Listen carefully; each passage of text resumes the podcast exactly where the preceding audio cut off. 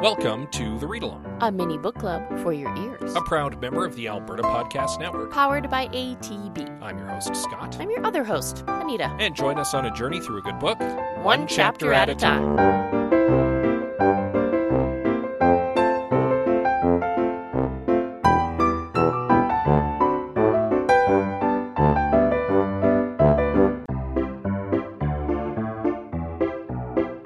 This episode of the Read Along is brought to you by TELUS World of Science Edmonton, home of the Canadian debut of Marvel Universe of Superheroes. The exhibition runs until February 17th. Edmonton is the first and so far only Canadian city to host it. Here's curator Ben Saunders with more. What we have here is material from the comic book universe and from the cinematic and television universes, often framed and displayed in ways that offset the relationship between the different forms of media. We've really tried to do a deep dive into comic book history, the creation of the books, to pay tribute to the creators as well as the characters. And there really should be something here for every generation of fan, and hardcore fans will be, I think, staggered by what we found. 2019 marks the 80th anniversary of Marvel, and you can get your tickets today at tellusworldofscienceedmonton.ca. That's TELUSWorldOfScienceEdmonton.ca.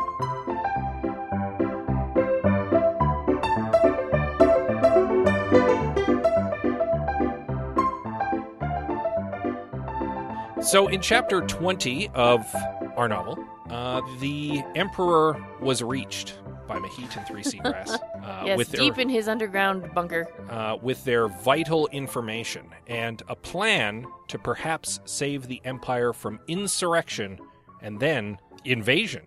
Yes. And uh, also, side effect, else Lacelle Station gets saved in the process.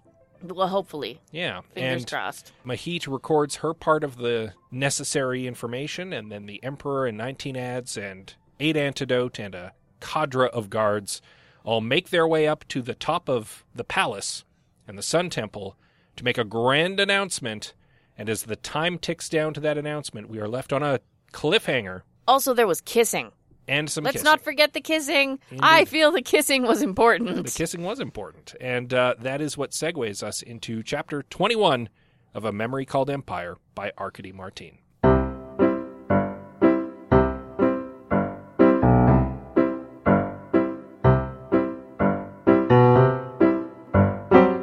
So before we get into chapter 21, uh, we got a shout out yeah, a little Twitter bump. from uh, Arkady It was very kind. this past week. Apparently, and uh, I'm going to quote her on this, in a moment of vile self indulgence. I don't think it's vile. Uh, while she was actually doing edits on the sequel novel, she listened to our most recent episode, and apparently it actually reminded her of a plot point she had forgotten about. Ah, whoops. And uh, we legitimately sat and puzzled over what that might be, because that's a little cryptic, and we're curious what we reminded her of. But she she did not say. No. So we are Nor should she, because that might be spoilers. So if you listen over our last episode again, maybe you'll pick up some clue about some important plot element. that- Something that we sure didn't, because I have still no idea. yeah, I just think that's very funny. but yeah, we we obviously we got a bit of a bump, a bunch of new followers on social media, a few more downloads. So if you're new to the podcast, hello, and also you might want to go back and listen to some of our previous novels, or even from the to Beginning- this novel Yeah, from the beginning. Beginning of this one. yeah. Also, Arkady Martine did confirm on Twitter it is not Elsel Station. It is Lacelle. Anita was right this whole time. I was wrong. I'm pretty sure I've said it both ways. I think I changed my pronunciation to suit whatever my tongue feels like doing th- that day. I think it's a precaution because we weren't 100% certain. We had settled on to you calling it LaSalle Station and me calling it Elsel Station. Oh, did that? Did we decide that way yeah. back when? But it is indeed LaSalle Station. LaSalle Station. She, So. she said so. yes. So that is direct from the Word of God. it is LaSalle Station, and we shall refer to it as such for the remaining two chapters of this novel. I will do my best. so this uh, this chapter starts with only one bit of flavor text. Right? Yeah. So, I have questions. Very good. I, I always have questions. Yeah, like you said, just one bit of flavor text, and it is uh, Teixcalaanli. My questions start with Is that just because we're at the end? This is the last official numbered chapter? Maybe. Has something happened to LaSalle Station? I doubt it. Uh, my feeling is that it's because all the plot points have converged to this moment. oh, agreed. so- they sure have. There's no need to check in on LaSalle Station at this point because we, our focus needs to be on the Empire. Um, yeah, we we are kind of reaching the the apex of our story, There is the climax of the book. uh, the next chapter is almost certainly denouement, so this is this must be the climax. The next chapter is titled Aftermath. yeah, so probably there's no rising action at, at that Uh, juncture, Well, unless unless she's leading us into the next book. W- which obviously she is, because there's going to be plot threads that I don't think are going to get cleaned up. Hmm, If they haven't been cleaned up in this chapter, I don't think they're going to get cleaned up. But for now, uh, the one bit of flavor text is a kind of abridged and bastardized version of Three Seagrasses poem that she had posted publicly, being used as a protest song. Right? So here's another question. I had many questions. Is this a missing verse that, that we weren't privy to the first time during composition? No, because there Or are has this become the slogan of the faithful? This has become the slogan of the faithful because the only part that we don't see is explicitly stated to be mostly just a description of the information building. Well, and fair enough. I'm just The people aren't chanting. be. The people aren't in the streets chanting. The information building is tall. it's full of flowers. That's not happening. So I No, don't think. I don't think that that's a, a missing verse. I think it's probably um, as people picked it up and as it disseminated, it got shortened and uh, turned into something that was a little more chanty. Yeah, a little more slogany. Yeah, and and so the popular slogan that it became and is attributed to her is kind of like a, a bastard version of her poem. Yeah, kind of. Yeah. Maybe, probably. I'm just positing that because we did not get the whole thing, We got most of it though. I agreed that this might be a verse that we just weren't privy to. But I think you're I think you're right. I think this is something that's been um, uh, modified and adapted to whatever the people need it to be. Speaking of things that are modified and adapted to things the people need it to be, the Imperial announcement commences. Uh, a very grand and symbolic event that uh, even stirs Mahit as she's watching it. Like her breath catches because it's such a, a majestic, grand opening to this announcement. Everything the emperor does like in the public eye seems to be both majestic and grand and overproduced. Well, it almost kind of has to be because, and I mean, this is something we're probably going to delve into a little more as we move later into the chapter. The Teixcalaanli culture, as we've been introduced to it and submerged in it through this novel, Mm, repeatedly. it is awash in symbolism. Oh, very much so. And so, as the as the leader of that culture, the emperor must be the most symbolic. He needs to be clear, and he needs to be clear through multiple layers, if that makes sense. Yep. Because everything he does is going to be read into infinitely. Because again, you can't read too much into things Tex do. And the emperor is the most Teixcalaanli by necessity. It- Even yes. if in private with Mahit, he is short and brief and to the point and very open with her, in public, if he's making a statement, it has to say the same thing all the way down, or someone's going to read something else into it. Yep. And so, He's probably one of the few people who you can get a direct answer from. but it also means that he needs to be fully aware of everything he does in public and yes. and the symbolism and who he has around him and where he's standing and that is made very clear in this chapter like a lot of the little cryptic things that he said or decided in the previous chapter all comes to a head here Mhm. and it catches everyone off guard which is saying something because one of the people standing next to him is the person whose superpower is awareness and she is caught off guard by what's happening. So, and that's saying something. I, yes, absolutely. I do like that as the Emperor appears, uh, standing before the Sun Temple's altar with 19 Adze on one side, with her perfectly white robes just splashed with a little red, and just just enough blood for it to be meaningful. and eight antidote on the other side, looking like eight antidote. Eh, Looking like the child of the emperor Yeah. as he is. Um, they actually do finally think about, or at least Mahit finally thinks about, something that we brought up a couple chapters ago, which is that there is an astonishing amount of firepower hovering over the city right Yep. now. And they're like way up at the top, closest to it, most vulnerable. Well, not just that, they're broadcasting where they are. No, exactly. The Emperor- it's super obvious where they are. The Emperor is at his most vulnerable in this moment. If One Lightning wanted to make the Emperor go away, he's got a clear shot right now. yeah, absolutely. And by and and knock this- out the air and uh like a top official at the same time. Yeah, and this is actually more symbolism from the Emperor because this is him basically pulling off the armor and telling One Lightning, "Take your best shot." In this moment, as much as everything else, he's he's made himself vulnerable to attack, and Yeah. that sh- and that is interestingly a show of incredible confidence and strength. Yep. Because One Lightning's not going to shoot him in this moment. It would look bad. It would look very bad. Not only because it would just look bad, but it would look bad because everybody's watching. Yeah, Like Eh, probably everyone across the Empire. yeah, Not necessarily live because there's going to be a time delay No, I as know, we get further but you out. can't do you can't do a sneak attack when you're broadcasting to the world. it's not going to happen. Yes, a sneak attack with a with a dreadnought. No, that's what I'm saying. Like, if he dies, it will obviously be one lightning who has caused it. Everyone will know it. Everyone will see it. Like, Because you can't there's no secret assassin up in the Sun Temple. you can't make a sneak attack with a warship. Exactly. Um, Stop arguing with me. I'm agreeing with you. I just I thought that you're the idea of somebody sneaking up in a battleship is just absurd and delightful. Very sneaky battleship.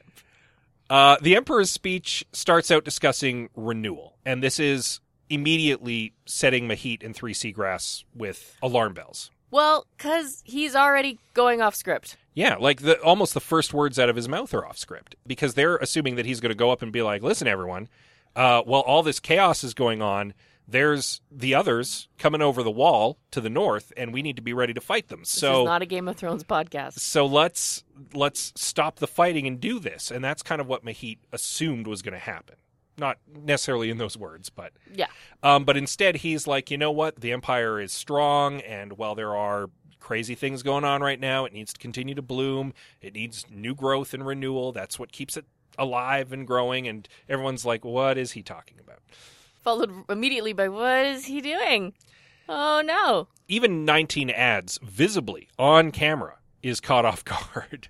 My guess is you kind of have to watch for it because she is a very, yeah. like, collected person. and I mean, Mahit slash Yskandr knows her tells, I would Yeah. assume. they know what to look for. And so, like, 19 Adze is like she catches on while he's talking and realizes that she's in a trap, I guess would be the best way to put Yeah, it. kind of, yeah. And then her composure has to take over, and she's like, oh, okay, stand and smile. This is happening. Yep, pretty much.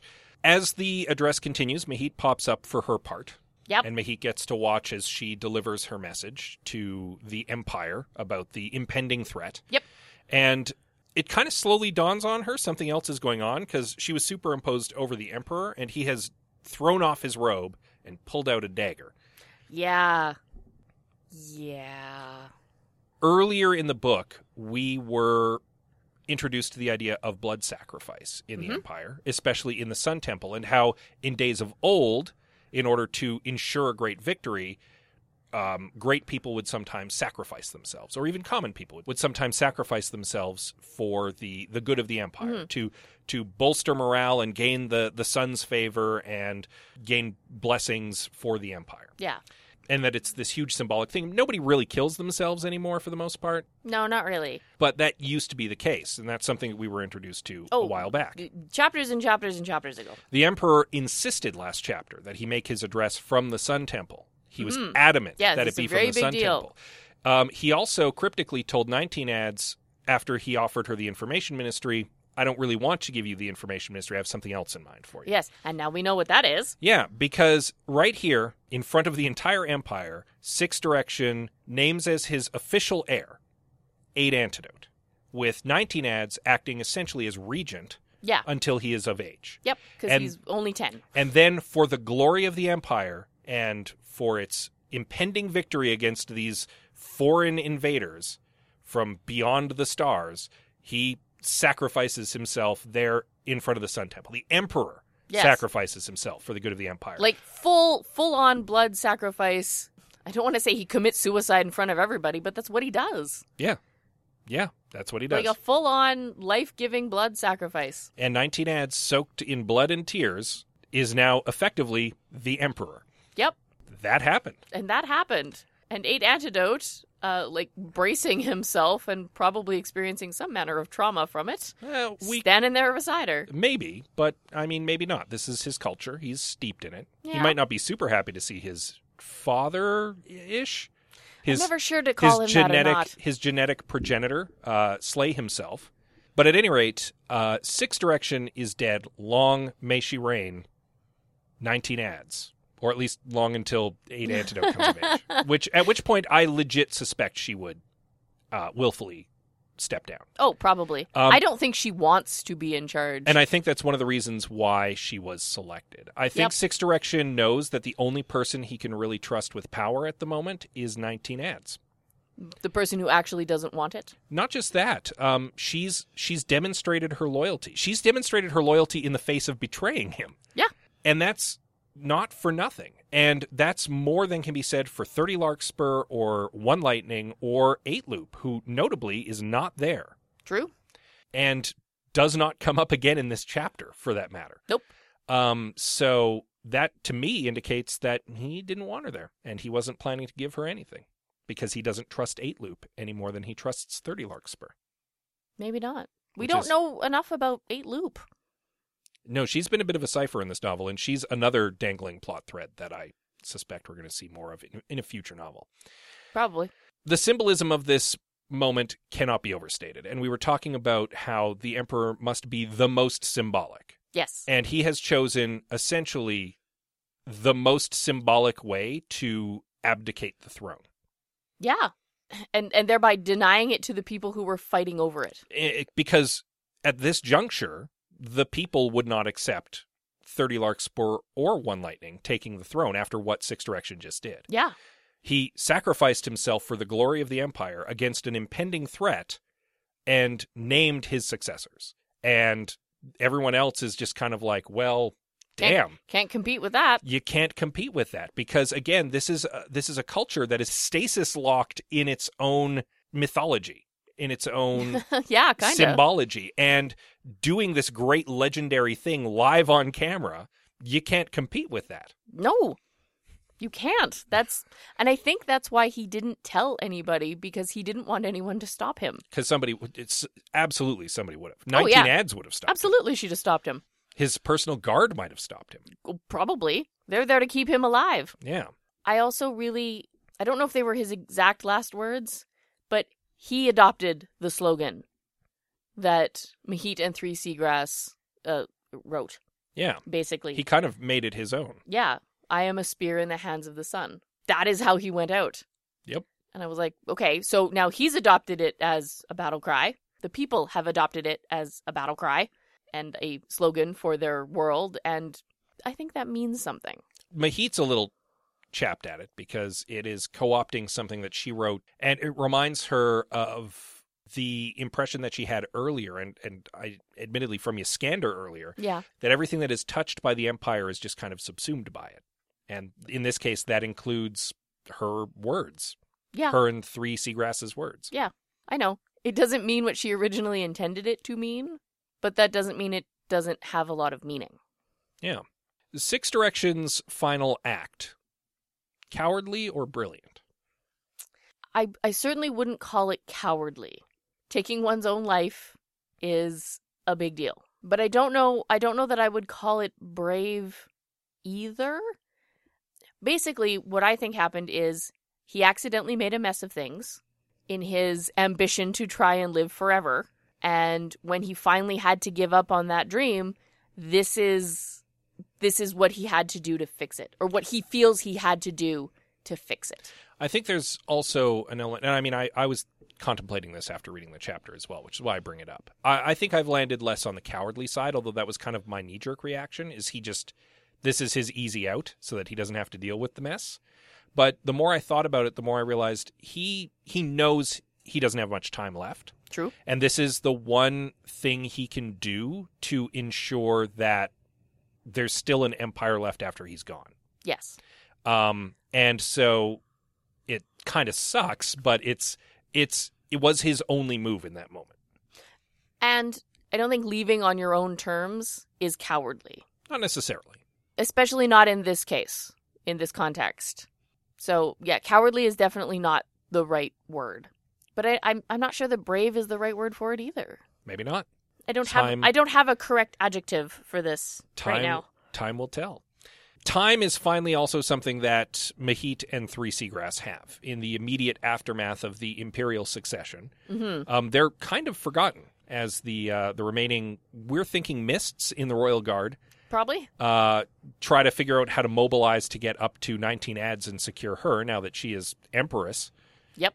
Um, or emperor. I don't know. I think I think actually they use it gender neutral, so I'm going to say emperor Well, they might. because I believe that there was explicitly a female emperor mentioned earlier in the novel. Hmm. So Yskandr in the back of Mahit's mind is gone quiet, and she believes a combination of grief and triumph.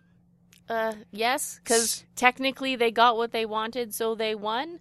But also, the emperor is dead, and that is very sad. And Yskandr loved him, Yeah, and is going to need time to mourn and grieve. yeah. That makes sense. Uh, this also has the side effect of kind of pushing Mahit to tears, and she's kind of upset about it in multiple levels because she's not certain if it's her own grief or if it's Yskandr's grief or if it's a shared grief, and she doesn't have time to unpack that. well, Yskandr isn't a whole separate person that she can just access. No. right?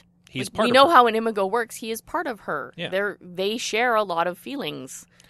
And so it would make sense that if he is going through an incredible grieving period, that she would be affected. And finally, she gets to rest. Yeah. She spends like two days in bed. Um, it's some well-earned sleep that Oh. she's been denied for weeks. Absolutely. I'm And- surprised she doesn't sleep for an entire week. Yeah, she does spare a little bit of thought to a couple other people during the course of her two days resting, um, including Two Lemon and the, uh, shall we say, the agitators, Yeah, that's that's a pretty good um, term for it, who kind of go to ground. There's no more bombings. There's no more like strikes or or posters put up over the course of the next few days. And she also wonders after Five Portico and the faulty Imago that she left in her possession. Yep. Just kind of reminding us of that. that that's what- still out there. Wonder what's going to happen to that.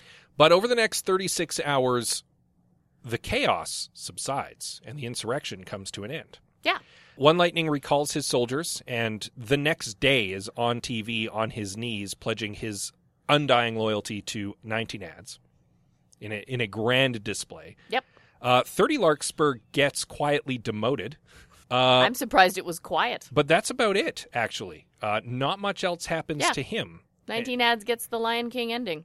You know how at the end of the Lion King, when Simba, spoilers for the Lion King, I guess, Simba like takes over, and then in one scene, all of the color comes back, and suddenly plants are growing and wildlife is flourishing again.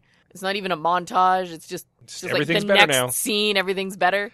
That's kind of what happens. In, in, in a matter of three days, 19 Adze is like, all right, Empire fixed. Well, this kind of makes sense. Mahit's unplugged for a couple days. Like she's plugged in in the sense that she's got uh, Three Seagrasses borrowed Cloudhook and is watching the news. But beyond that, she's kind of not involved in events. And 19 Adze is someone who has been plugged into events since Oh, the yeah. beginning. She's a player. She knows how to move through the bureaucracy and through the politics. And so it makes sense that now that she's in charge of the house, she's going to be able to clean up the house Oh, yeah. very quickly. Oh, no, if there was, we've already talked about this. If there was anyone fit to rule, Yeah. it's her. This also is interesting because while she puts one lightning and 30 larkspur in their place, they're still there. Yeah. They're too influential and important and powerful to just remove, which is interesting because it means that 19 Adze finds herself in charge of a deadly decadent court with at least two enemies in it. I mean, one lightning might be legitimately put in his place in this moment and be like, all right, well, there's a war that needs fought. That'll be a chance for me to gain some acclaim. I'm I'm going to be on board with this for now. But you got to know 30 Larkspur is up to something. Oh, he's, no. 100%. 30 Larkspur, don't trust him. He's a snake that looks like a flower, and he's going to be gunning for something, especially considering he just lost face by not being named one of 19 Adze as ezuazuacat. well, yeah. So, and I mean, he was appointed to that position originally because he had a huge power base, and the emperor wanted to keep that part of the empire with him. Well, yeah. It was it was a political alliance and one that is now on much shakier ground. So it'll be interesting Mm-hmm. Well- to see what comes of it. I wonder how many followers 30 Larkspur lost in his little coup. Well, we know he, he, did not come it- in out. He did not come out of that smelling like roses. Well, not even smelling like larkspurs. larkspurs in this case. Uh, he yeah he lost at like least larkspurs. he lost at least one guy that we know of. oh, so at least one. and I mean he's lost control of the Ministry of Information because 19 Adze has put one of her people in charge of it. Yeah, So, that was um, just smart. Yeah. Uh, is actually left a little unnerved by these moves uh, as she reflects on them because the two chief architects of the insurrection are not off the board. And so she's left in a situation where she thought she would feel safe once the political situation resolved itself, and she doesn't. Because the political situation on the surface has calmed down, but she can't help but feel that it's really hasn't changed all that much it's still just as fraught and she might still be in danger even though she's Possibly. finally back in her apartment for the first time in weeks having a had- good night's had, sleep what, or two One whole night in her in her new bed. yeah um so mahit finally decides to do the the literally first thing she had intended to do in this book and has not been able to do until now and that is answer the mail like that was the initial incident Yeah. of this story Do like this major part of her job. Yeah. For the last two weeks, it's been one thing after the other has prevented her from doing this one stupidly simple part of her job. Yes. She's finally able to do it. And there's a lot of it, so she calls Three Seagrass to come help. Yeah. And it's I can't imagine how awkward it would be. My guess would be pretty awkward. It is objectively pretty awkward. um, things are tense between the two of them because they obviously haven't seen much of each other in the last couple days No. since the imperial succession. Yeah. They're kind of I, I can imagine that they're both in a very emotional state, hmm dealing with And they were both in an emotional state. of course, dealing with a lot of death, dealing with their feelings for each other, Yeah. dealing with the whole stressful situation politically happening around them. hmm that takes a toll on a person. And then you put in this great big pause where you don't see each other and things are just super awkward now. because there was no real resolution No, not really. and it's been lingering in the air for a few days and now neither of them knows how to broach the subject when three seagrass shows up Right? three seagrass admits that she has been offered a promotion Yeah. i mean that makes sense 19 Adze noted her Mm, early on in the book which means something. And apparently she was offered a promotion to second undersecretary to the minister of information a very important sounding position Which if, third in charge. right? basically third in charge of the information ministry yeah Yeah. um Secretary, undersecretary, under undersecretary. But she does admit that she would be happy to stay as Mahit's cultural liaison if Mahit would prefer. And Mahit reflects on this for a moment and then tells her, no, you should Yeah. Take the promotion. Take this better job. Are Yeah. you crazy? You're too interesting to stay my aide, and you, you need to pursue your, quote, vainglorious ambition. so she kind of encourages her to, to go do the thing. Yeah. No, like this is this is better. This This, is- is good. You Do took this. you took the job with me as a stepping stone to get a better position. Yeah. You've been offered the better position, go take it. Agreed. And Three Seagrass kind of weakly offers a, well, what would you do without me? And Mahit's like, I'll figure something out. I'll be fine. It'll be fine. But I think that there's also a little, like, it's kind of implied that Mahit's also a little worried that it would hurt a little bit to have Three Seagrass working with her still Maybe.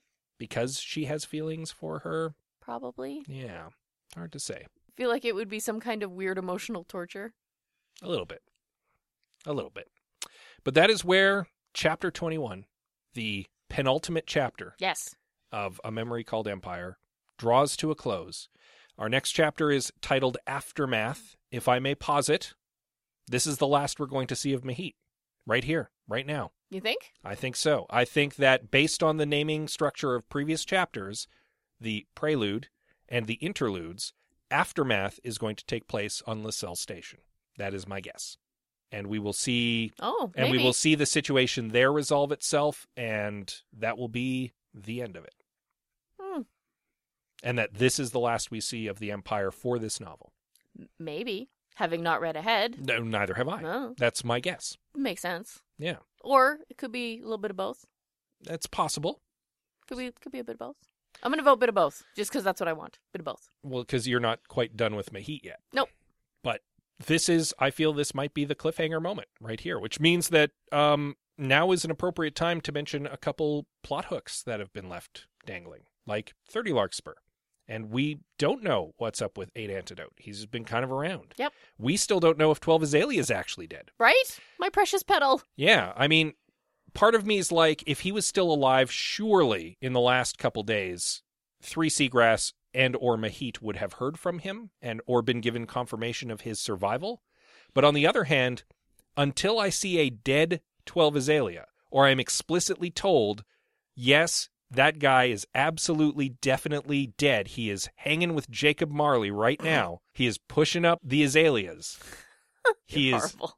he is dead as six direction. I don't know because we're stuck in Mahit's head. And so long as we're stuck in Mahit's head, we don't know what's going on Yeah. outside. And Don't know. Mahit, the last thing Mahit saw was him getting shot and him bleeding. And she and Three Seagrass were like, surely he could not have survived. But then that's it. But but we have not been explicitly stated that he's dead. And so I maintain optimism that he might yet have survived. I also maintain optimism. I liked him too much as a character to, I mean, to want him dead. The last thing we know about the information ministry is that the Sunlit swept in and probably secured the building and then probably called for medical assistance for the injured, which would have included 12 Azalea. Yes. He was badly injured and lost a lot of blood. So it's possible in the ensuing couple days he's been in intensive care and unable to contact anybody Possibly. to inform them of his miraculous survival. Mhm. So he could ha- it is not outside the realm of plausibility that he has survived. Oh no, I totally agree, and I have my fingers crossed. It is also possible that he is dead as a doornail. Probably. Yeah. No, So- I shouldn't say probably. Possibly. So uh, again, he is once again Schrodinger's 12 Azalea, Hmm. and the waveform has yet to collapse. And I'm beginning to suspect will not collapse in this book.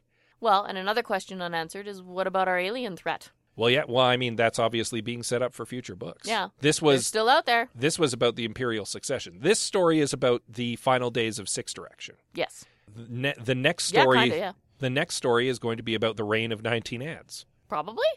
And then maybe the book after that is the reign of eight antidote. Who knows? Well. Who can say?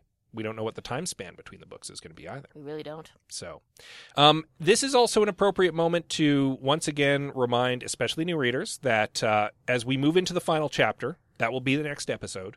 The episode after, we go full book club on Yeah. a memory called Empire. We'll look at the we will look at the work as a whole and Yeah. get all pretentious and snobby and literary about yeah, it. Yeah, Nita will come up with some questions. We'll debate some of the themes and characters and ideas in the book, and then we will announce what our next novel will be. Yes. And, in between, we'll have to go sh- book shopping and find a next novel. Indeed. Uh, and as we do that, uh, as always, you can uh, check out some of the other podcasts on the Alberta Podcast Network. And um, while you're doing that, you might also think about uh, about some of our fine sponsors who uh, support us here on the Alberta Podcast Network. Sponsorship keeps us going. This episode is brought to you by Park Power, a provider of electricity and natural gas in Alberta that offers low rates, awesome service, and profit sharing with local charities. In Alberta, you get to choose who you buy your energy from. Park Power has low overhead, and chances are you'll save money if you switch. You can find out how much money you would save by visiting parkpower.ca and plugging your numbers into the Alberta Energy Savings Calculator. If you decide to switch, it's easy. Nothing changes about your service, only the price you pay. Learn more at parkpower.ca. Yeah. You can also support the Alberta Podcast Network uh, in other ways. You can find some of those ways uh, by checking out albertapodcastnetwork.com. Yep. While you're there, uh, definitely check out some of our sibling podcasts. Oh, there are lots of good ones out there. yeah. And there are so many now. yeah. Like, the network just keeps growing and growing. We're always adding new shows to it. We, they, the powers that be, are always adding new shows to it, and some of them are just fantastic. Yeah. You can also check us out on the podcatcher of your choice, where you might want to uh, give us a little rating and a review. That helps us out. Yeah, give us a little feedback so we know what we're doing good, what we're doing bad, Uh, what we're doing. one last uh, thank you to Arkady Martine for the little bump that we Yeah, got. for the lovely shout out and the little Twitter bump we got. That was Yeah. very sweet. That was. Um, and uh, if you want to give us a shout out, uh, you can also do that on social media. Yeah, we have a whole selection. Pick your favorites. Uh, Twitter, Instagram, Facebook, Goodreads. Uh, we can also be reached via email. We are the read along at gmail.com. We are at the readalong on most of the social medias Yeah, and uh, with that said, as always, we'll see you next time. for the aftermath.